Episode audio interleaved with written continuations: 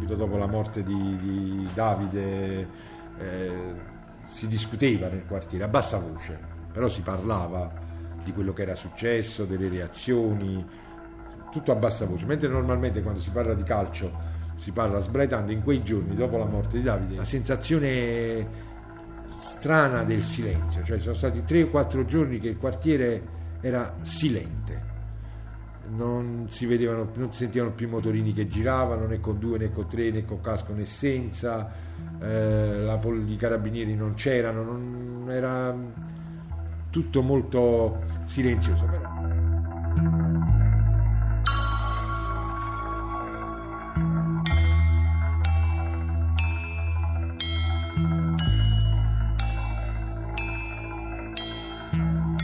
Uno che dice che come dire che loro, chiamiamoli così, loro eh, ci tengono a, a, che non accada niente. Cioè che se, come dire, la battuta è se la polizia deve venire, deve venire per noi, non può venire qui per altre ragioni.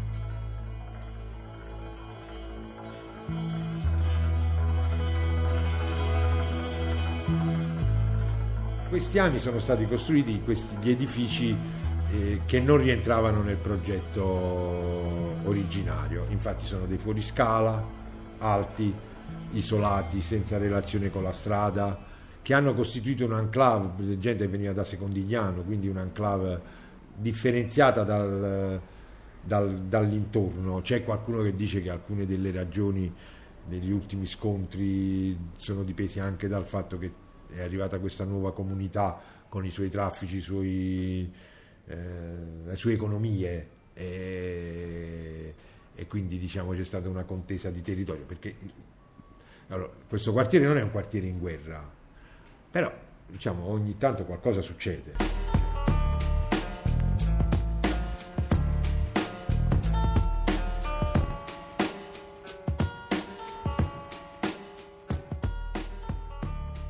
le case popolari non potevano avere i negozi a primo piano, a piano terra.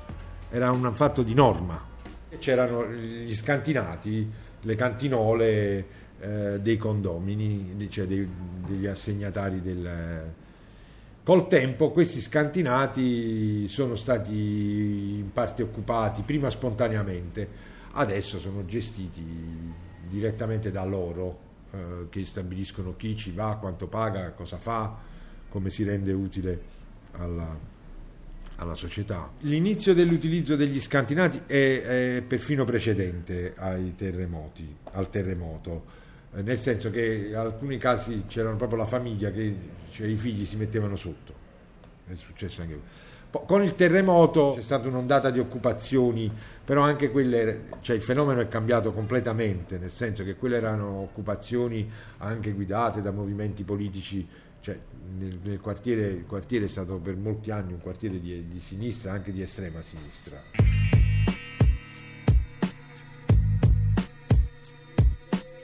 attorno agli anni 80, diciamo, a fine anni 80, forse qui c'è stata un po' di inerzia. Eh, e come dire, basta vedere le scritte sui muri, sono state sostituite dalle scritte degli ultras, che sempre mantenevano una simbologia un po' Eh, rivoluzionaria, così però è cambiato, cioè, lo stesso segno, cambiato completamente il contenuto. Com'è quella lì? Ce n'è una proprio qui sotto. Io sfilo la cinghia, tu impugni il manganello, Cellerino, adesso arriva il bello. Dorio, Dorio, ci trovi in Dorione, non mi sento buono mamma, che mi succede? I frati mi soffumano ancora, e in frase nostra rivoluzione, chi se suono nuovo sai che è malamore, ci trovi in Dorione. Però questa dell'incitazione estetica allo scontro con le forze dell'ordine c'è, cioè c'è questa che è proprio poi diventa quella frontiera di cultura, adesso è gestito totalmente dalla camurra, diciamo, da, da loro. Ci sarebbe da riflettere su questo fatto dell'economia, perché poi dell'economia criminale, chiamiamola così, dell'economia che, che qui, qui, non c'è molta prostituzione, nella regione italiana prostituzione non ce n'è, bisogna andare al Parco San Paolo. Qui è specializzata come mercatino della droga più centrale, meno pericoloso di, di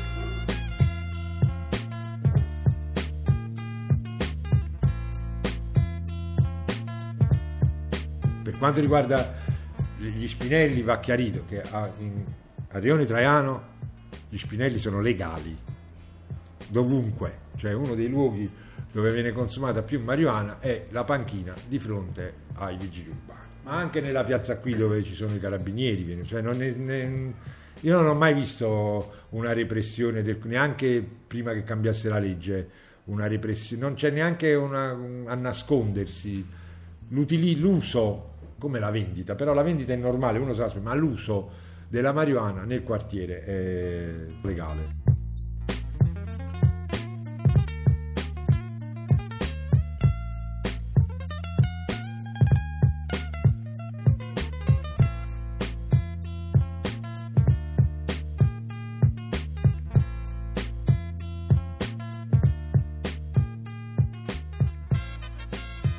Capitale viene reinvestito, un'altra parte del capitale porta i, i vertici di queste, di, di queste, organizzazioni ad andarsene, cioè comprano la casa via Petrarca no? o altrove.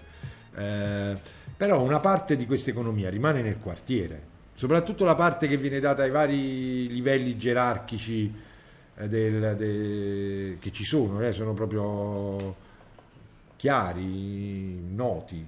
Eh, e allora diciamo, tu immetti in circolo una risorsa finanziaria che ti porta il giornalaio, il giornalaio dice sì, io mi sono sempre rifiutato di svolgere qualunque ruolo chiesto dal vicino di casa che dice senti tu stai qui, stai proprio all'uscita della piazzola da dove escono i carabinieri.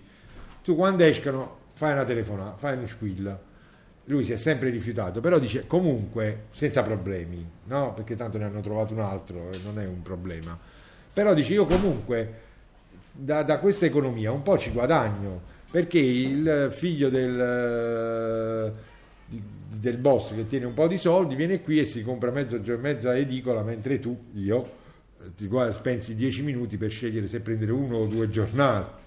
Eh, questo è, cioè, c'è, c'è, fa da ammortizzatore, cioè l'economia, la ricaduta dell'economia del, della droga fa da, da ammortizzatore un po' in questo quartiere.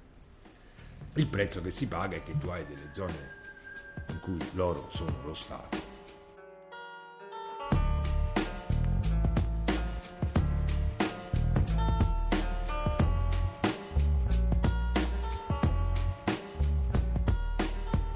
Perché il Traiano è storicamente il quartiere dei baraccati Poiché qui non ci sono baraccati, in queste case non ci sono baraccati, sono tutti piccoli professionisti, insegnanti.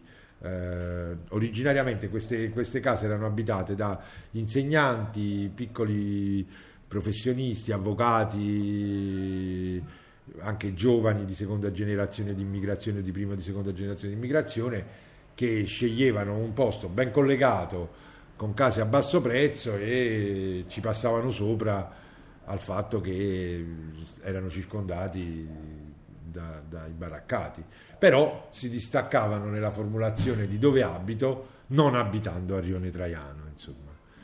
Poi diciamo ultimamente comincia a essere un po' un vezzo quello di dire abito a Rione Traiano.